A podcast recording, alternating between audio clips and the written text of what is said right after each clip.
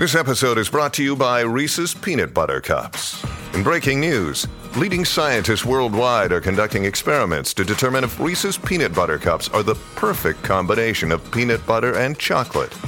However, it appears the study was inconclusive, as the scientists couldn't help but eat all the Reese's. Because when you want something sweet, you can't do better than Reese's. Find Reese's now at a store near you.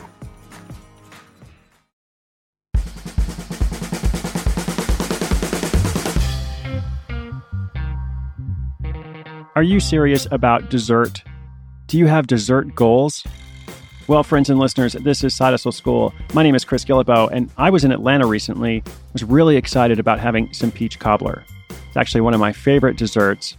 I also love pecan pie, or pecan pie, depending on where you're from, and bread pudding, which I think is just bread pudding everywhere.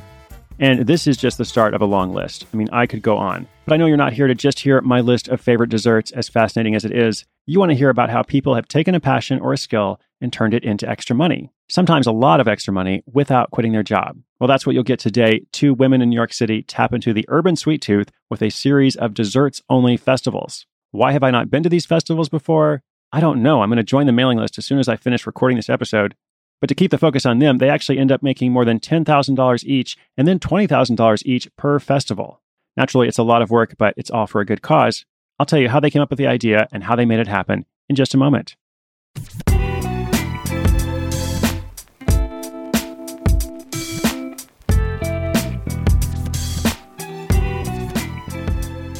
When the side hustle goal is dessert, there's just one word to describe it sweet. But this project called Dessert Goals a creation of New York based women Maria Burke and Liang Shi, is worth many sugary sentences, not just one word. Dessert Goals is Maria and Liang's production company for periodic dessert festivals in New York and Los Angeles. If you think festival is too lofty a word for eating sugary morsels with your friends, well, you haven't been to an event produced by Dessert Goals. And sadly, I have not either. The two women shared a delight in finding and eating quality desserts together. And since Maria is an event planner and Liang is a freelance designer who works on events, it was a candied certainty they'd come up with the concept. The idea gelled while they were talking, over dessert, of course, about all the festivals in New York, and that they weren't the only people who loved dessert.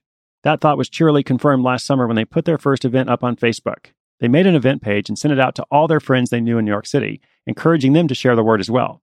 That invitation first went to 500 people, but with some viral vigor, they had 10,000 people express their interest overnight. When they later sold out the first 1,000 tickets in a few minutes, they were in shock. They met afterwards for Japanese food and shared a bottle of sake in celebration. Well, Maria and Liang don't prepare the sweets, but rather curate them through local vendors. All the offerings at their events are from dessert vendors, but they also provide complimentary boxed waters and fancy coffees, as well as a salt bar where salty snacks are offered as palate cleansers. Vendors obtain their own permits to prepare and sell food, and Dessert Goals reviews them for accuracy and relevance. At first, they cold pitched vendors on the concept, creating a slide deck that explained the idea, venue photos, and their bios. But after the first festival, vendors saw the success of the event and began reaching out directly to them. Dessert Goals manages all the location scouting, security, admission, and cleanup on their own. And that's where Maria's background in event production comes in handy. For their first event, they invested $10,000 and made $5,000 each in profit.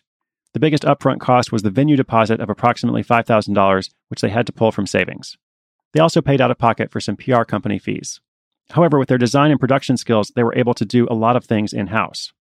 The second event brought them $10,000 in profit each, and the next one close to $20,000 each, with all events again going viral through Facebook. Having experience in event work, both partners know how hard it can be to make money.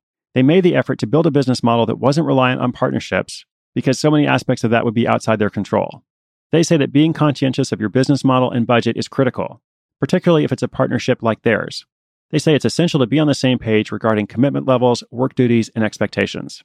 Both partners attend the events, making sure that people are having a good time and dealing with any unexpected challenges, like having to make emergency shopping runs, or fixing decor that gets damaged, or making sure the salt bar doesn't run low, perhaps even sampling a dessert or two just for quality control. They're currently planning more festivals in both New York and California for next year, and also researching new cities for good venues. And just to bring it back to the personal, Maria's favorite dessert is the classic chocolate chip cookie, and Liang's favorite is the classic strawberry shortcake. And they will defend their choices.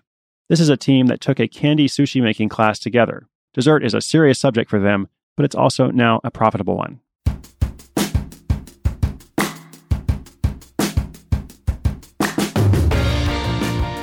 Well, I love the sweet success of the story. I too take dessert seriously. If you've ever produced events or you're thinking about doing an event, there can be a fair amount of complexity to it, especially doing it at scale. But to me, the most interesting and promising thing about this project is that they found a way to do events without sponsorship, or at least by building a model that's not reliant on sponsorships or partnerships. I think that's such a key thing because so many people do events and the whole outcome of the event, success or failure, rests on whether some corporation or organization is going to write a big check. And that is a very risky thing, I think. Like, nice work if you can get it, but so much better, in my opinion, to create a sustainable experience, just like Maria and Liang have done. And yes, I am going to join their mailing list so that I can plan my next trip to New York City or Los Angeles around their festival. Maybe I'll see you there. If not, I hope to see you somewhere else. As always, inspiration is good, but inspiration with action is better. Today's show notes, including links to dessert goals, are at sidehustleschool.com slash 284. Hey, if you've got a comment or question about the show, give me a call on the Hustle Hotline. It's 844-9HUSTLE or 844-948-7853. I hope you have a fantastic day. I'm Chris Guillebeau for Side Hustle School.